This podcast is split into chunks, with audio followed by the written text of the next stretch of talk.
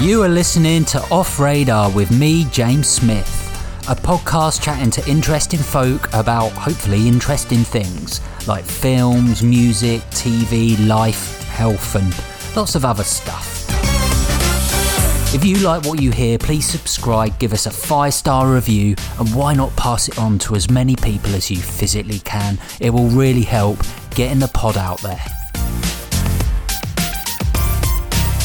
So, this little mini ep is chatting to Dave Chawner about the coronavirus and mental health, uh, how you can support your mental health, and also kind of what he's kind of doing about employment. Now, just a little caveat this was recorded before the official kind of lockdown, I guess. We were just about to go into it two days later, and it was also um, before any of the uh, Chancellor's um, kind of views on the self employed. So just to chuck that in there. But look, I hope you get something out of it, and even if you're listening in the future and the world is a bright, fluffy place again, uh, hopefully you can look back on this and hopefully smile.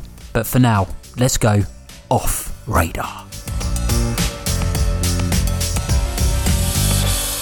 So, yeah, with what's going on at the moment, has how how do you have you have you found that's kind of affected you and your work? Obviously, being a comic and uh, self-employed.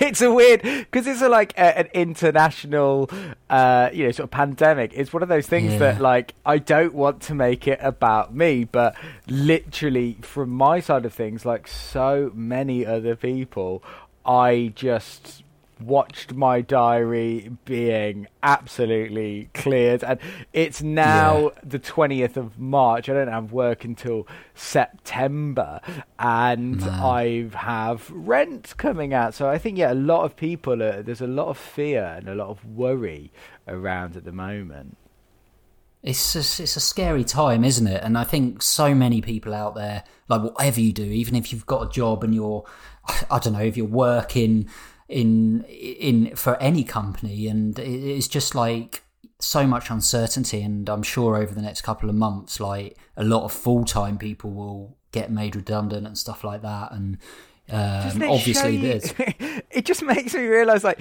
what thin uh, foundations our entire society is, is based upon. A great example of this is um, for anyone listening, like perhaps in the future there was like a huge rush on toilet rolls, and I, have tried to yeah. look into this. Like the, the, the coronavirus doesn't affect your bowels, so like ostensibly, it's like why would that ever be? But it's apparently it came originally from in Australia. They heard that most toilet rolls were made in China, so people went out and bulk bought because they thought it's an essential that's not going to any longer be around. And because people started to do that, other people saw uh, sort of people buying toilet rolls and we're like, oh, they're buying loads. Well, they're going to run out, so I need more. And it just shows you how, like, the domino effect that we're actually based on pretty much a, a solid foundation of capitalism just built on sand. It's, uh, yeah, it's mental. And I guess you know, with everything you you talk about with well anorexia and mental health and stuff, what I, we're as you say, we're talking in March, and later, you know, when people actually listen to this, we're going to be a lot further into it, I imagine. What kind of tips and stuff are, are you using to kind of help yourself, I guess, because uh, with your mental health and, you know, that kind of thing?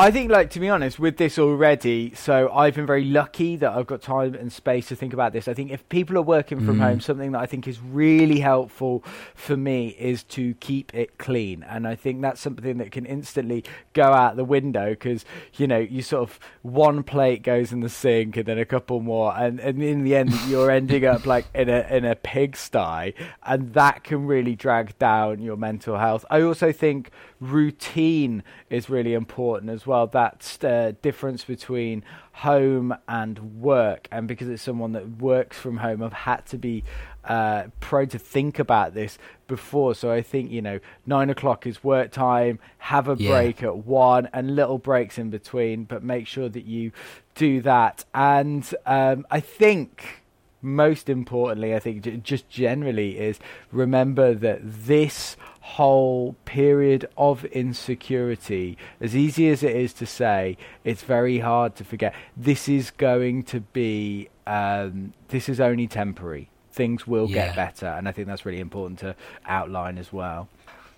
Yeah, that's right. That's really interesting. I was I chatted to my nan who's, you know, in her eighties and I, I was quite concerned about her, I rang her and was like, you know, how you doing, Nan? Blah blah blah. And she's like, Oh, I'm fine and I'm like, What do you mean you're fine? And she's like, Well, you know, we in the war, like we didn't have anything, we didn't have toilet paper and stuff like that. So it's like actually the people that are most at risk seem well, I can only talk to my grandmother as, as an example, but you know, she actually doesn't seem that worried, whereas all of us, like me included, are like, what the fuck is going on right now? You know, like, uh, it's uh, yeah, it's it's scary times, man. But like you say, it will end, and there is positive to come out of it, and we're already starting to see positive in in March of this year, with with great things, great things that people are doing, and um, you know, I think let's hope uh, that that continues. And I think actually, people like you are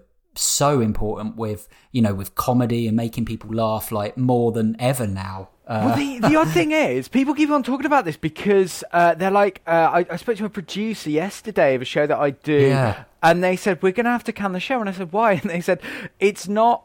It's not the facilities, it's not the spread of infection, it's not even the lockdown, it's the fact of striking the right tone.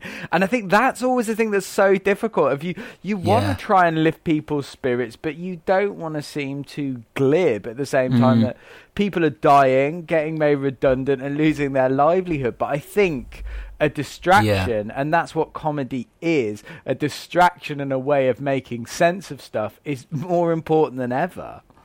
Yeah, that's right. I was um, I was reading an article yesterday after 2008 um, crash. There was a massive surge in superhero movies because Oh, wow. they really wanted to you know like people to like have a hero have hope blah blah blah and and people kind of bought into that whole fantasy thing and and also you know like you say a, a massive distraction and there's nothing more distracting than spider-man you know it's not Yeah. um, so yeah, no, you're right. And one final thing, what I, this is a hard question that probably not many people can answer, but what do you reckon life will be like in the future once this has passed? Do you think that it's going to be, you know what I mean? Do you think we'll Oh, never yeah. go back to I- how we were?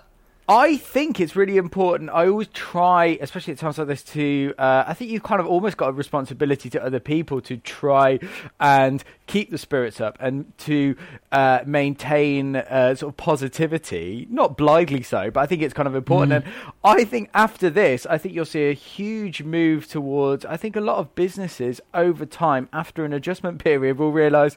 Why do we have so many offices? People can work from home, and I think Yeah. you will see a massive wor- uh, move to people working from home. I think you will see a huge reduction in cash. I think we'll move to a cashless society because cash is one of the ways that it's been transmitted quite a lot. But I also think there's going to be a sharpening of the focus. I consider myself someone who's uh, left of centre. Perhaps other people might, uh, you know, uh, not agree with that. But the thing that really frustrates me about the political discourse at the moment is that we were talking about the issues of perhaps the few rather than the many. And actually, you know, in times like this where there is a public uh, sort of sharpening of what is important, I think that might actually help other people to sort of say, you know what, like actually these little quibbles, we, we need to work together. And and I think sometimes, as, as horrible as it sounds, nothing draws people together more than a common enemy. And I really do hope that after Brexit and after all of that kind of divisive three years, I do hope that it sort of knits people together to be like, right, let's move on, let's work together. Yeah. I mean, it's for the first time I actually kind of miss Brexit. Yeah, exactly. It's going to be like when we get back to Brexit because it's not going away. It's going to be great. It's going to be brilliant. Yeah. Oh man. Thanks so much today for joining me on the pod and chatting a little bit about the coronavirus. I'm sure we're going to have a few more updates on that as we go through the series. Next time, we have Dan Raza on the pod. Now, Dan is a singer songwriter. He's uh, open for Joan Armour trading, Badly Drawn Boy Alessandro Escovedo, might have said that wrong, Cara Dillon, the Sadies, Bellowhead, and many more. He's a very talented up and coming singer songwriter, a lot of folky kind of music, and uh, yeah, check it out next week. In the meantime, if you want to get in touch, please email me on offradarpod at gmail.com or tweet me at jtopia.